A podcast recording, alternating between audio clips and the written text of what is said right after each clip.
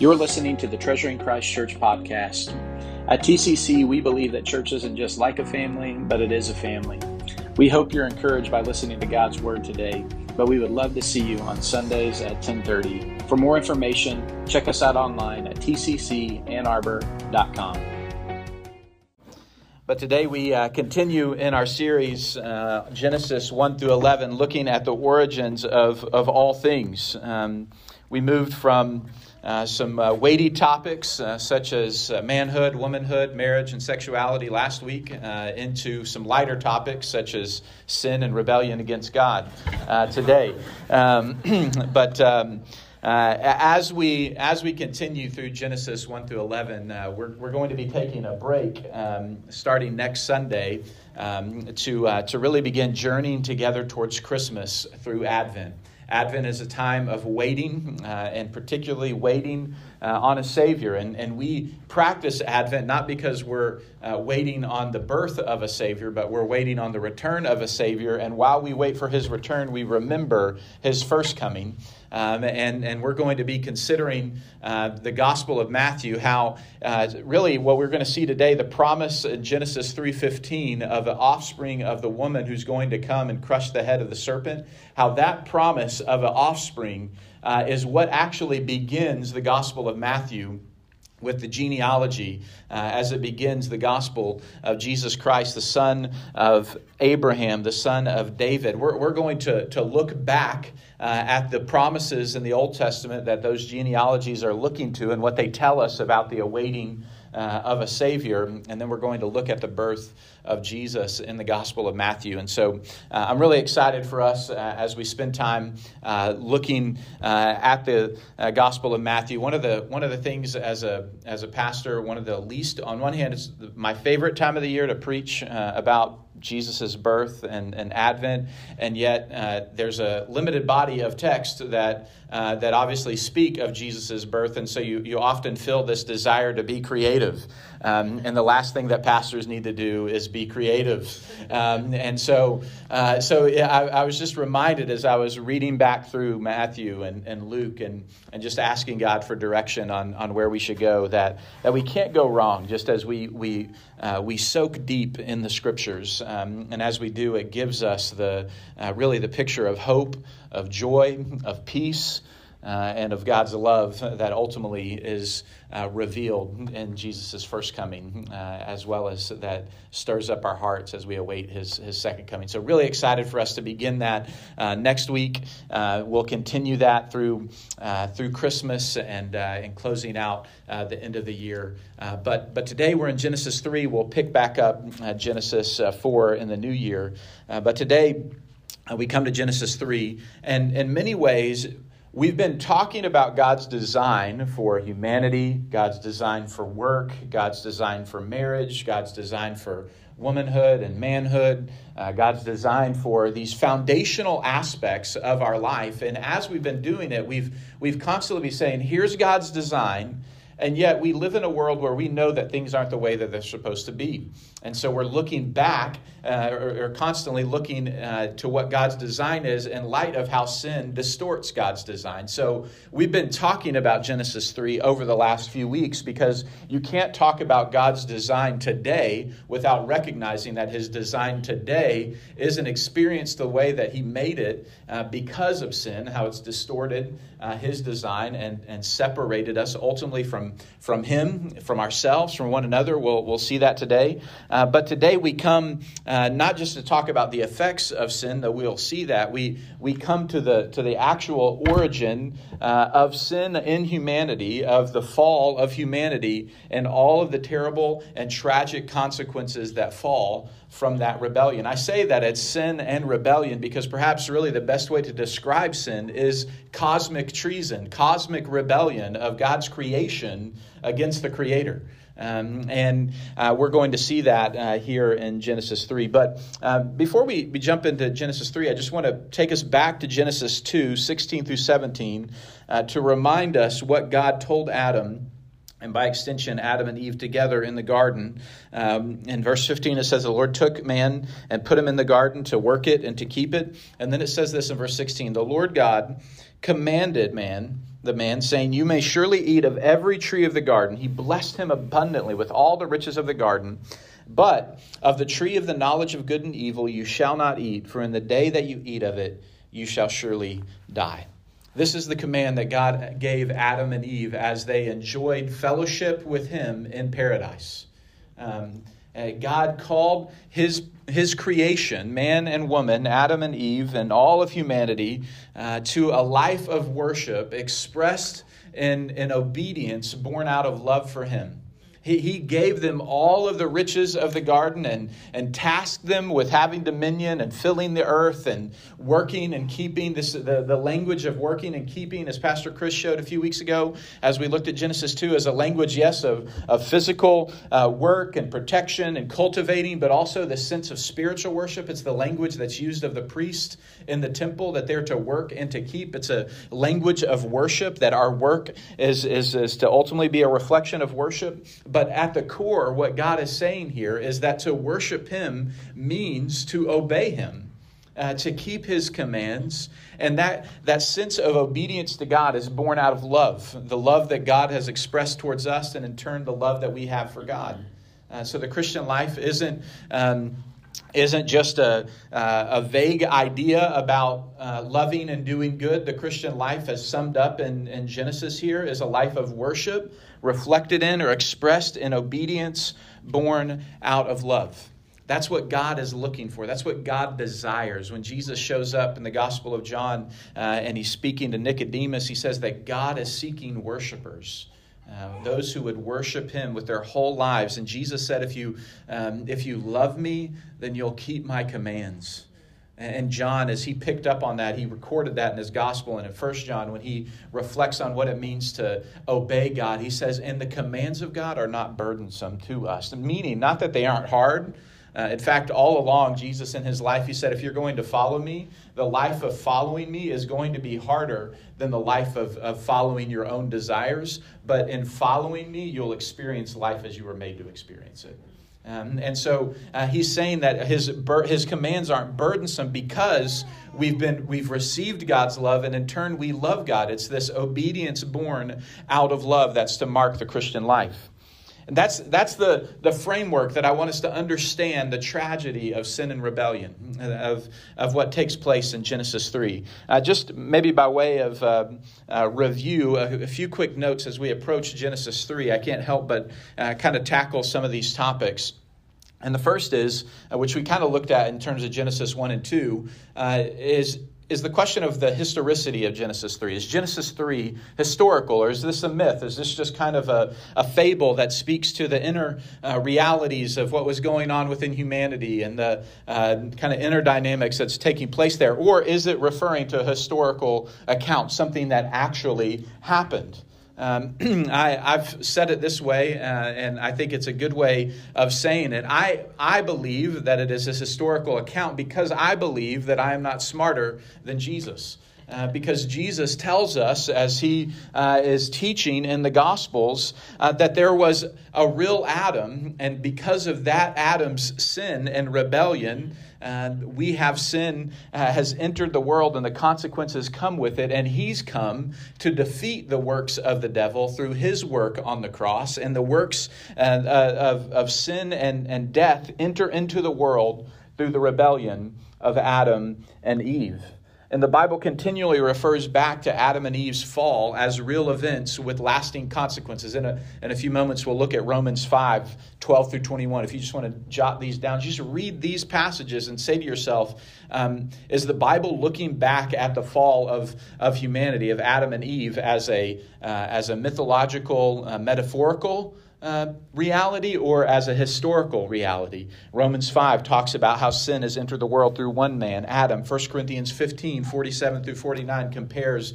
the work of the first Adam, Adam, literally, and the second Adam, Jesus. And just as surely as there was a man named Jesus who hung on a cross outside of Jerusalem on a hill called Golgotha and was put in the tomb of Joseph of Arimathea, and that tomb is empty today, just as surely as the second Adam died and got up out of the grave, so surely did the first Adam rebel against God and bring death and sin into the world. And 2 Corinthians 11 speaks of the deception of the serpent, how Eve is deceived, and how Paul is burdened for the believers at Corinth, how they might be deceived and, and be drawn away from their pure devotion to Christ. He speaks of these things as historical realities grounded in space and time that actually took place because there's a real Adam and there's a real Eve, and sin really enters into human history at this moment. So I take I take Genesis three to be historical, just as I take Genesis one through two to be historical. I, there there are people who will say that there's obviously more than just the the historical bare bone facts that are going on. This isn't just your Channel Seven news reporting about what happened. Uh, this is a documentary, if you will, uh, unpacking what happened as well as what it means. Um, and God communicates it in a way that's rich with imagery, but I think grounded in historical reality. And then we, we have to ask the question what do we make of the serpent here? Um, obviously, you know, if you've watched The Lion, the Witch, and the Wardrobe, you know that animals talk, right? Um, I, I kind of wish they did, you know, uh, in terms of, of experience. Sometimes you, you know, uh, sometimes I can hear the seething self righteousness of a cat, you know, as it looks at you, um, uh, as well as the faithful, loyal love of a dog. You can just kind of hear them talking to you. Um, I think uh, as we look at the serpent here, uh, it doesn't tell us, it doesn't directly say in Genesis 3 that the serpent is Satan. Um, though, if you have any kind of reference and knowledge, uh, I think, of, of kind of Christian tradition as well as the scriptures, um, we see later on uh, that the serpent is referred to as, as Satan. I mentioned 2 Corinthians 11, 3 and 4 that talks about the deception of the serpent and the deception of Satan um, and how Paul is referring back to that. Revelation 12 9 says, A great dragon was thrown down, the ancient, that ancient serpent who is called the devil and Satan, the deceiver of the whole world. He was thrown down to the earth, and his angels were thrown down with him. And if you look in Isaiah 14, which is referencing the pride of the king of Babylon, uh, but also many see within it some type of reference perhaps to the original fall of Satan, who puffs himself up over and against God and is thrown down, as it says here in Revelation 12 through 9, with those uh, other angels that uh, God created. Uh, we see that the serpent is referred to as Satan throughout the rest of the scriptures. Um, and so, most likely, what's happening here, there's only two talking animals in the Bible the serpent and then Balaam's donkey, right? And, and Numbers. Uh, and in and Balaam's case, when the donkey spoke, it was due to supernatural uh, provocation uh, that was taking place, influence that was taking place. God was speaking through the donkey to communicate um, to Balaam. And in this scenario, I think what's happening is Satan is taking one of God's creatures, the craftiest um, uh, of the beast of the ground, and is, uh, if you will, possessing the serpent to uh, communicate through him uh, is what's taking place. And, uh, and in doing so, he communicates the, uh, the craftiness and the deceitfulness of Satan. I, I, think this is the imagery of why he chooses, say, the serpent as opposed to, you know, the cow. Uh, that walks in um, because if the cow walked in all the cow would say was eat more chicken right um, is instead you have the serpent who the bible speaks of one who's uh, who's crafty uh, jesus would talk about being wise uh, as a serpent and as gentle as doves. We also see how there's this imagery of devouring, uh, the serpent devouring, and we have the, the, the, language of Leviathan and, and, the, and the wisdom literature that, that, that there's something about the, the serpent in terms of craftiness, uh, of reasoning, uh, as well as uh, in terms of uh, kind of a um, and that craftiness a desire to destroy. Um, you know the the stories. Uh, there's there's a story that's kind of made its round through pastor sermons of a person who had a boa constrictor, you know, and they uh, had that pet, and that pet, you know, was was great. They loved the snake. The snake was great, and then uh, sooner. Uh, I can't. I can't remember exactly if they uh, if they let the snake out willingly or if the snake gets out uh, unexpectedly, but that snake, that pet that they nurtured and brought to life, squeezes the life out of them unexpectedly, right? Um, and so you have this kind of craftiness with this desire to destroy, and I think that's reflecting the, the, the character of Satan and his desire uh, to, to ultimately seek to kill, steal, and destroy, as Jesus uh, would say in the Gospel of John. And in introducing the serpent and Satan using the serpent, it also raises the question of where does sin come from? At this point, through Genesis, all that God has made has been good, very good indeed. And so, where does sin come from if we know that the Bible, not only in Genesis 1 and 2, but uh, consistently throughout, says that God is not the author of evil and sin? It does not mean that sin and evil are beyond his sovereignty, the Bible teaches us, but he is not the author of them. And we see that sin and evil are clearly already entered into the world before Adam and Eve fall.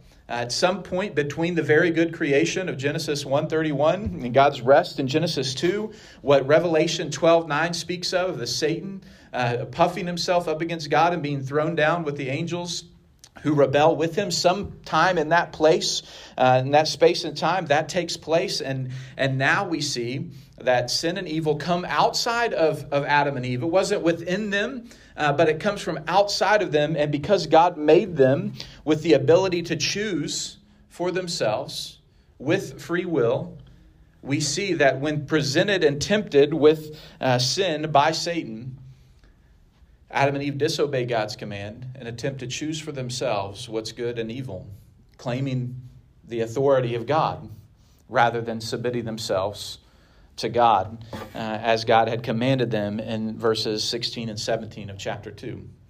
At, at its core, we see uh, C.S. Lewis has said this well. He said, If a thing is, is free to be good, it's also free to be bad and free will is what has made evil possible. Why then did God give them free will?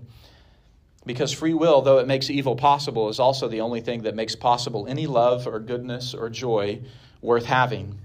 A world of automata, of creatures that worked like machines, would hardly be worth creating. The happiness which God designs for his higher creatures is the happiness of freely, voluntarily being united to him and to each other an ecstasy of love and delight compared to which most the most rapturous love between a man and a woman on this earth is mere milk and water.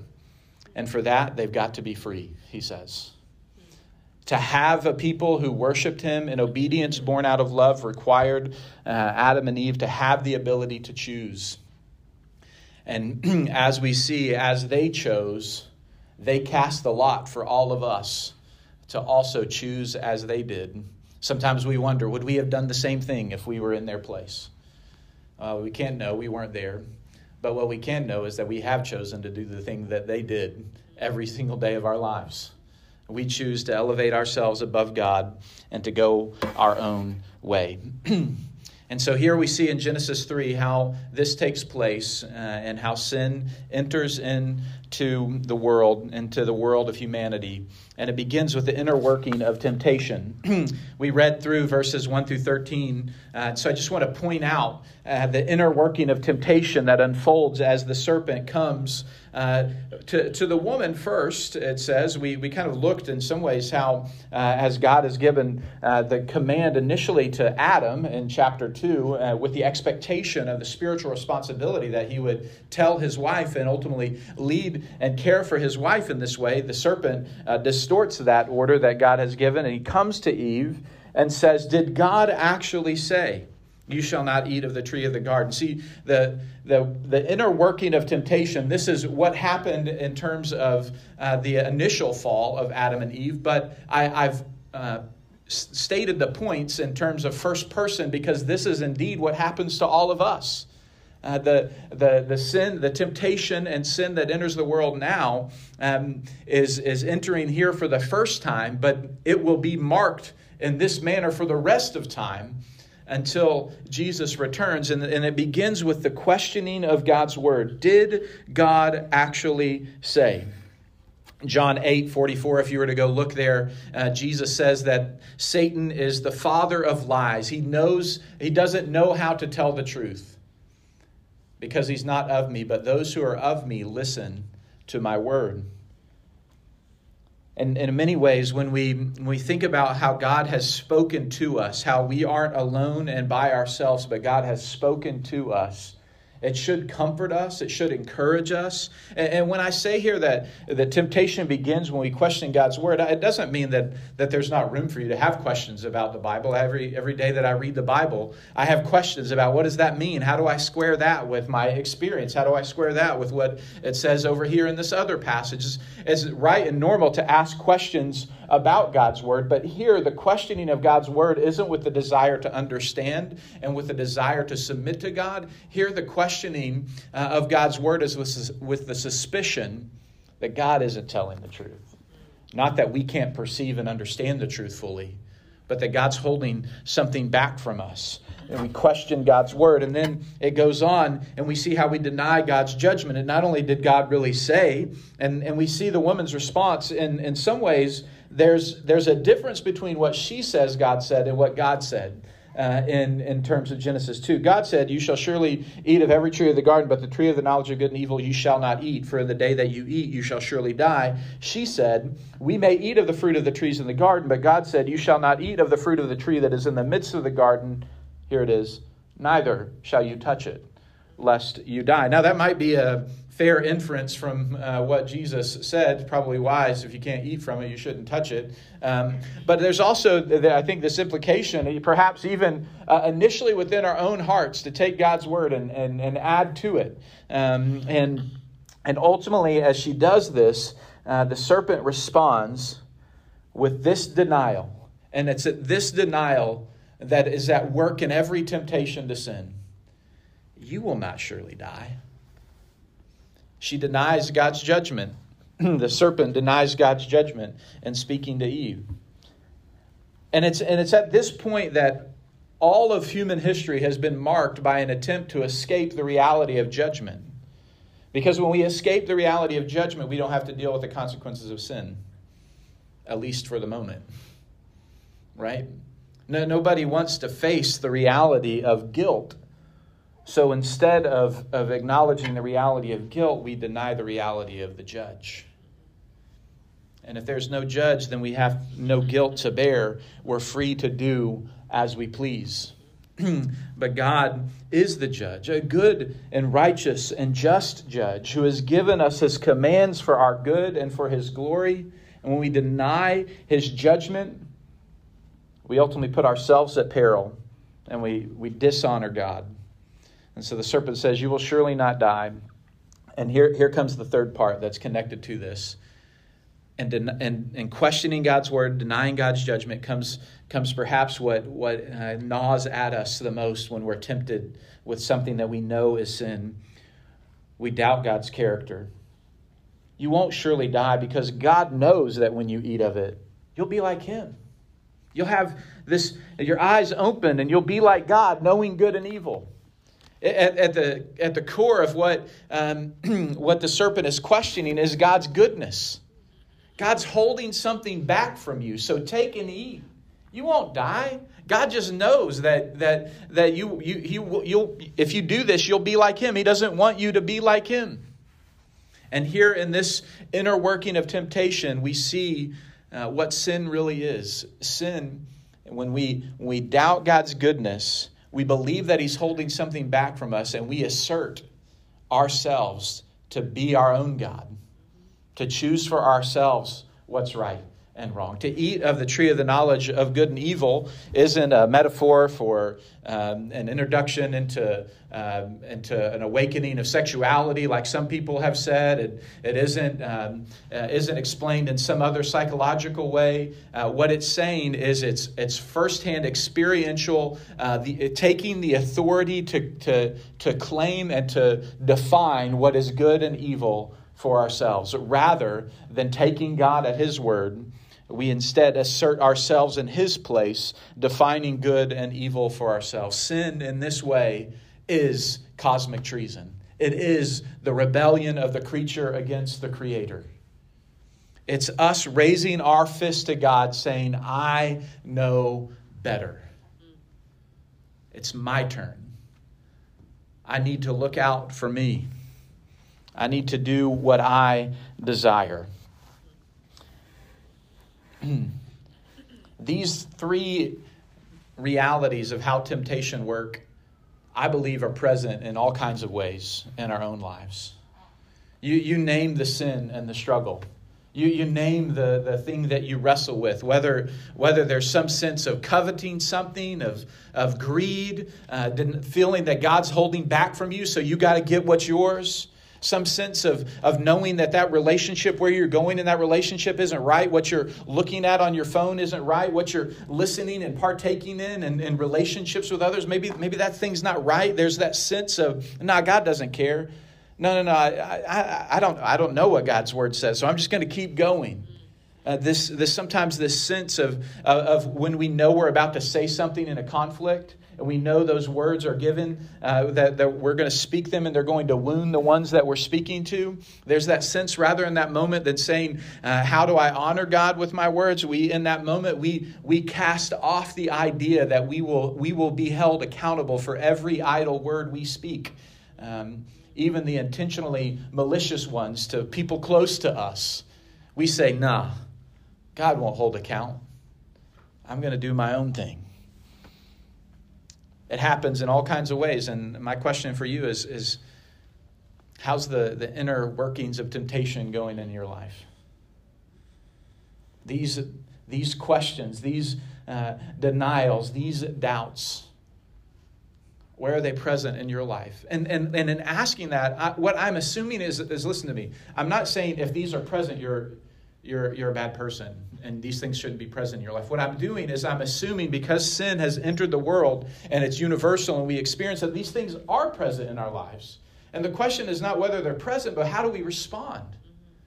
When, when, when that questioning of God's word comes, do we come back and we say, God, I know your word is true. I know your word is right, and that in keeping your commands is life. God, when, when I feel like you're holding something back from me, that relationship that I want, that job that I want, and I'm tempted to sin against you, to, to in my heart harden myself against you or another person in a relationship. God, I know that you are good, that you are sovereign, that you are wise, that you hold all things in your hand, that you're working on all things for my good and for your glory. I'm trusting you. I'm entrusting myself to you rather than raising myself up against you. Are we constrained by the reality of judgment? As I mentioned, the, the, the most um, perhaps common thing that we do against our sin is deny the reality of judgment because it, it tells us that we don't have to deal with the consequences of sin. Are we, are we aware of the holiness of God? Are we aware that there is a judge, that there is a day that will give an account? And that reality in the back of our minds and in the front of our hearts helps us when we're tempted to respond rightly. and in fact, we see how temptation and sin plays out. Just as it plays out for Adam and Eve, uh, we see it play out for us. If you look in verses 6 through 7, it's just, you can see it in three steps. She desires, she takes, she sees. And together, they desire, together they take, and together they see. And therefore, we have this picture of how sin has entered into humanity and what they saw was that the fruit was um, the tree was good for food and it was a delight to the eyes. There was the desire to take it. And so it says she took of its fruit and ate. She gave it to her husband with, with, her, with her, and they ate, and then they saw. Isn't it interesting what the serpent said? Is when you eat, your eyes will be open and you'll be like God. But what did they see when they ate?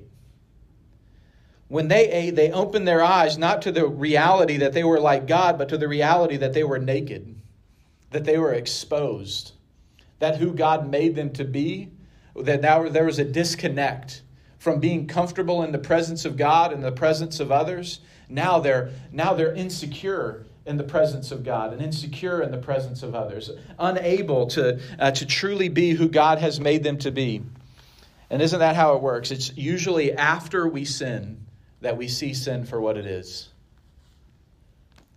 You know it, sometimes the inner dialogue in terms of the cost you know benefit analysis you know of sin. It's like in, in our hearts we're like okay here, here are all the reasons that i want to do this. This is going to make me feel good. I, you know i deserve this. I've been working hard or you know uh, look at least i'm not doing x. You know i know other people are doing far worse. I'm just hey just doing a little uh, just trying to get by you know? Stop being so particular. I'm, I'm, it's, it's just this one time or you know what? Like I, I, just I just feel like I need this. So whatever the the conversation is, usually the last thing is like, well, I know God probably doesn't want me to do this, but there's all these other things out there. And then when we sin, and I, again, I, whether you're a committed follower of Christ or you're here considering Christ, or you're decidedly not a Christian, I think every human being, when they do something that sins, God has given us a conscience. And usually it's afterwards that we all go, I didn't think about that. I didn't see that coming. Or what I thought was a small thing ended up being a really big thing. I didn't think that my sin was hurting anybody, but wow, goodness, how I have made a mess of everybody's life. I, I, didn't think that it would affect me this way, but I can't lay my head down on my pillow at night without feeling guilt over my sin or shame over what I've done. It's just how sin works. It's when we sin, we, we see. And yet, God is constantly telling us, I'm trying to tell you the truth about sin. And yet, we say, No, I want, I want it. And out of our desire, we take and we eat. And it's this very thing that in James 1 13 through 15, um, we see this very description of sin played out. if you look there in, in James, chapter 1, verses 13 through 15, it draws this contrast by how God will test us to prove our faith. But how it says, verse 13, let no one say when he is tempted, I am being tempted by God, for God cannot be tempted with evil, and he himself tempts no one. But each person is tempted when he is lured and enticed by his own desire. And then desire, when it is conceived, gives birth to sin, and sin, when it is fully grown, gives birth to death, brings forth death. The desire leads to, to taking some kind of action, whether it's a mental action, a physical action. We, we act on that desire, and in that desire, uh, when we act on it, we see how sin gives birth to death. Just like God said, in the day that you eat of it, you will surely die. And in fact, that is indeed what we see happen. They, they don't drop dead but they have their eyes opened to a spiritual death, really a holistic death as it's going to unfold vertically and horizontally, internally, externally in the world that they live, internally in the way they perceive themselves, horizontally in their relationship with one another, and vertically in their relationship with God. Sin brings separation, sin brings death. And it's this action of Adam and Eve in the garden, that Romans 5, if you'll flip there, you'll see it on the screen. Paul unpacks what happened in the garden brought about death into the world. Romans 5, verse 12 says, Therefore, just as sin came into the world through one man, speaking of Adam, and death through sin. And so death spread to all men because all sinned. For sin indeed was in the world before the law was given, but sin is not counted where there is no law. Yet death, here it is, reigned from Adam to Moses, even those uh, whose sinning was not like the transgression of Adam, who was a type of the one who was to come. But the free gift is not like that first trespass. For many died through the one man's trespass. Much more have the grace of God and the free gift by that grace of the one man, Jesus Christ, abounded for many. The free gift isn't like the result of the one man's sin, for judgment following the one trespass brought condemnation, but the free gift following many trespasses brought justification. For if because of one man's trespass death reigned through that one man, much more will those who receive the abundance of grace and the free gift of righteousness reign in this life through the one man, Jesus Christ. Therefore, as one trespass led to condemnation for all men, there it is, one sin led to condemnation for all men. For as by one man's disobedience the many were made sinners, so by one man's obedience, the obedience of Jesus Christ, that many will be made righteous. He goes on to say how the law came in to increase the trespass, revealing and exposing the reality of sin. But where sin increased, grace abounded all the more, so that as sin reigned in death, grace also might reign through righteousness, leading to eternal life through Jesus Christ our Lord. That sermon deserves a whole, or that passage deserves a whole sermon that I can't give to you today.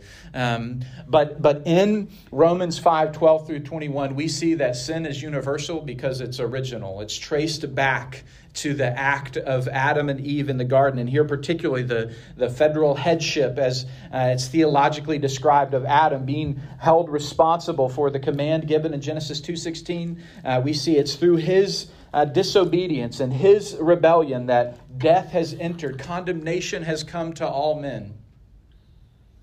We sin because we're sinners, and we're sinners because Adam and Eve sinned in the garden. This is the teaching of original sin uh, that is grounded in the, the, the rebellion and disobedience of Adam and Eve in the garden. That means that all of us, all of us, though free to choose because of original sin, all we ultimately end up choosing is sin unless God intervenes and awakens our heart and makes us new so that we can choose obedience and righteousness. We all are sinners because of Adam and Eve's rebellion. And being sinners, we ourselves choose to sin every day and go our own way. And like Adam and Eve, that means we have to face God after our sin. If you go back to Genesis 3, you see what unfolds as God seeks out his children. The description is of God walking in the cool of the garden. You can imagine the, the, the, the experience that that must have been for Adam and Eve to commune with God in the garden, to fellowship with him. Uh, I, I, was uh, walking back, I was working on um, my dissertation this week, and I had parked in a parking garage near campus, and I came and uh, I was on the fourth floor and I looked out and I saw the sun setting this week and uh, just had to stop and, and take it in and take a picture. Uh, it was at the uh, at the end of the day, which meant it was like three o'clock, you know, so the sun was setting. Um, I'm just kidding. I think it was five o'clock. Um, as the sun is setting, it's just this beautiful picture uh, of the sun setting. And, and, and as I thought about this and thought about that experience, uh, what that must have been like to take in the beauty and the grandeur of all of God's creation in the garden and to be in perfect fellowship with Him. And now all of it's broken, just like God said. He comes to them, he comes seeking them, and he doesn't come uh, swirling through the garden, hurling accusations and bringing condemnation. He comes questioning. He comes questioning so that Adam and Eve will see for themselves where they're at, particularly where they're at in relation to God. And it says, in that moment, as he seeks them out, Adam and Eve are avoiding God. They're avoiding him, they hide. As the Lord God calls out, Where are you? Not because he doesn't know, but because he wants them to know. They respond in verse 10 I heard the sound of you in the garden, and I was afraid because I was naked and I hid myself. How far they've come from Genesis 2:25 when they were naked and unashamed. Here they're naked and afraid, naked and ashamed. A portrait of their uh, what once was beautiful dependence on God that brought about no shame, that brought about total comfort in who they were and who God made them to be. Now totally fractured because of their uh, their asserting de- independence over against God. And so here we see them avoiding God. They're, they're, they're trying to hide themselves from God. And, and this, this very action is what all of us do. Perhaps you could tell this testimony yourself before you became a believer. Maybe you were avoiding God. Maybe you grew up hearing some truths about the gospel, the good news of Jesus' death and resurrection, and you, you knew enough that you knew if you got too close, you wouldn't feel too good, so it was better to stay away. Some of us, we don't really want to be honest about our sin because we're afraid of what that means other people will think of us. So we try to avoid God by doing good, by playing the part. Some of us run from God to avoid Him. Some of us stay close to God, but keep our hearts far from Him. It was Tim Keller who said, It's true that most people in the world say they believe in God and they pray, but most people in the world do not actually have in their minds the real God because most people have a God that they can pray to when they want to and that doesn't really demand loss of control of their lives. It doesn't really demand that they change their life. He says, Isn't it true that a lot of that's true of a lot of us? And in which case we're actually running from God and hiding ourselves in the fact that we're running from God by essentially believing in a God who isn't holy, who isn't infinite, and who isn't sovereign. We, we kind of have a God to our own liking that it helps us buffer ourselves from facing the reality of the true God, of the, of the one who does come questioning. And though he doesn't bring condemnation at first, he questions to expose where we're at. His questioning reveals that he really is the holy and righteous one to whom we must give an account. He's the one who brings the questions, and it's him that we have to answer to. And so we, we often avoid God either by running away and busying ourselves with other things or, or by doing good. And it's, it's a, there's a word for us, even as believers, how easy it is for us to, to, to avoid God, even unintentionally, by busying ourselves with things other than the things of God, in terms of especially communing with Him and His Word and in fellowship with other believers. Or by, by having ourselves doing the, the, the outward stuff of God while keeping our hearts at a distance from him. And this is jesus continually speaks of this. He says i would i would rather have uh, have your heart uh, i would rather have a broken and contrite heart than all the religious activity in the world. So here we see them avoiding god but then we also see shame. And uh, as i've listened to different different authors and and different speakers and read different uh, authors on shame. I think specifically what we see happening in terms of um, uh, how sin affects all the different dimensions of our life vertically, our relationship with God, horizontally, our relationship with others, externally, our relationship with the world, internally, our, our sense of ourselves. Here, it's that sense of ourselves that, that there's this sense of shame the sense of, uh, of, of, of, of keeping ourselves from God, not being sure of ourselves, being afraid, feeling exposed, not wanting to, to be, not wanting to reveal ourselves, so we hide ourselves. A sense of shame that permeates Adam and Eve after they sin. It's, it's really, it's in shame that we we, we really struggle with the sense that we were made to be dependent on God, and when we separate ourselves from Him, we have this nagging sense that something isn't right and that we have to cover up. We have to, we have to hide something uh, because we're, we're not confident in who we are because we've ultimately rejected the one who made us. And here we see their, their shame, but ultimately, uh, the, the sense of avoiding God and shame is grounded in this reality. It's not grounded in, in first and foremost a feeling, it's grounded in the guilt of their sin. It's not just that they feel shame for their sin. Now, Adam and Eve are indeed guilty for their sin. They've disobeyed God's command. They now bear the guilt of sin because they've rejected God's command, asserted themselves in the place of God, disobeying Him. They bear the guilt of sin. and, and here uh, we have Adam guilty of sin, mired in shame, doing his best to avoid God so that he doesn't have to face up to the reality of where he's at. And out of his guilt comes a, a sense of self justification because uh, after expressing their, their shame and their guilt. In verse 11, it says, God said, Who told you that you were naked? Have you eaten of the tree which I commanded you not to eat? There's the guilt. Did you disobey my command? They bear the guilt of sin. And the man said, Classic, right? The woman that you gave me made me do it. And then in response, the woman says, it was the boneheaded man who didn't tell me. No, she doesn't say that, but she probably could have. It was the serpent who made me do it all the while not realizing it's their own guilt that they need to own up to and confess. Instead, they deflect onto others what is true of themselves. And, and, and so we have self justification that comes out of the guilt of sin. There's always this comparison that we play this game today. I, I didn't sin like them. At least I'm not doing what they did. And we play this game of comparison. We, we sometimes puff ourselves up or sometimes we, we get really low because sometimes the truth is we've sinned pretty bad. And even in comparison to others, it doesn't look good.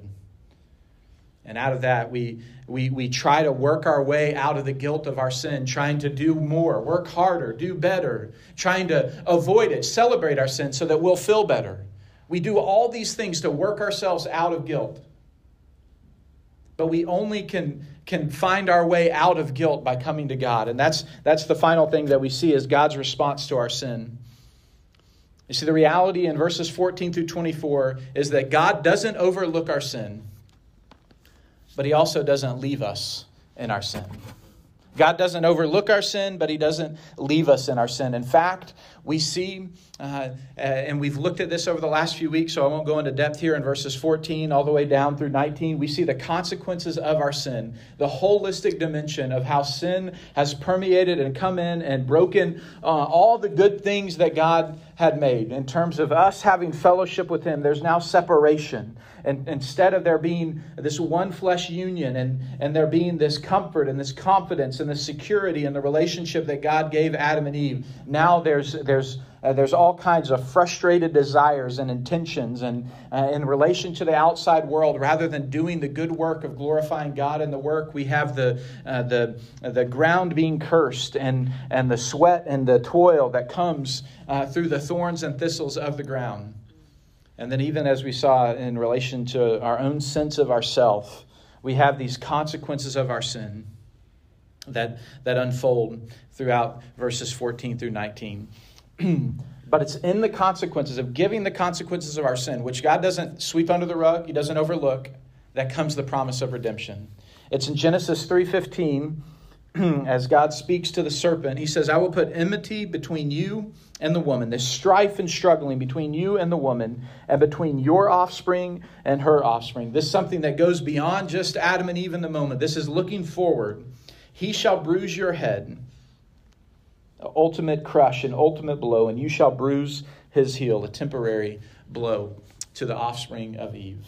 And it's this promise of Satan being defeated through the offspring of the woman that the rest of the Bible tells the story of waiting for a child to be born. A child who will be called Wonderful Counselor, Mighty God, Everlasting Father, Prince of Peace. The promise of a child that will come to fruition when Mary and Joseph are called to go to Bethlehem for the census. And there in Bethlehem, in an inn, a Savior is born, wrapped in swaddling cloth. It's the promised child. The first gospel, as the church has called Genesis 3:15, comes in the midst of judgment, but holds out the promise of redemption. And as it goes on, it says in verses 20 that the man calls his wife Eve because she's the mother of all living things. And then it says this in verse 21 the, the covering that's provided. The Lord God made for Adam and for his wife garments of skins and clothed them. And then the Lord God said, Behold, the man has become like one of us in knowing good and evil. Now, lest he reach out his hand and take also of the tree of life and eat and live forever in the condition of guilt. Therefore, the Lord God sent him out from the garden to work the ground from which he was taken. He drove out the man, and at the east of the Garden of Eden, he placed the cherubim, a flaming sword, and turned every way to guard the way to the tree of life.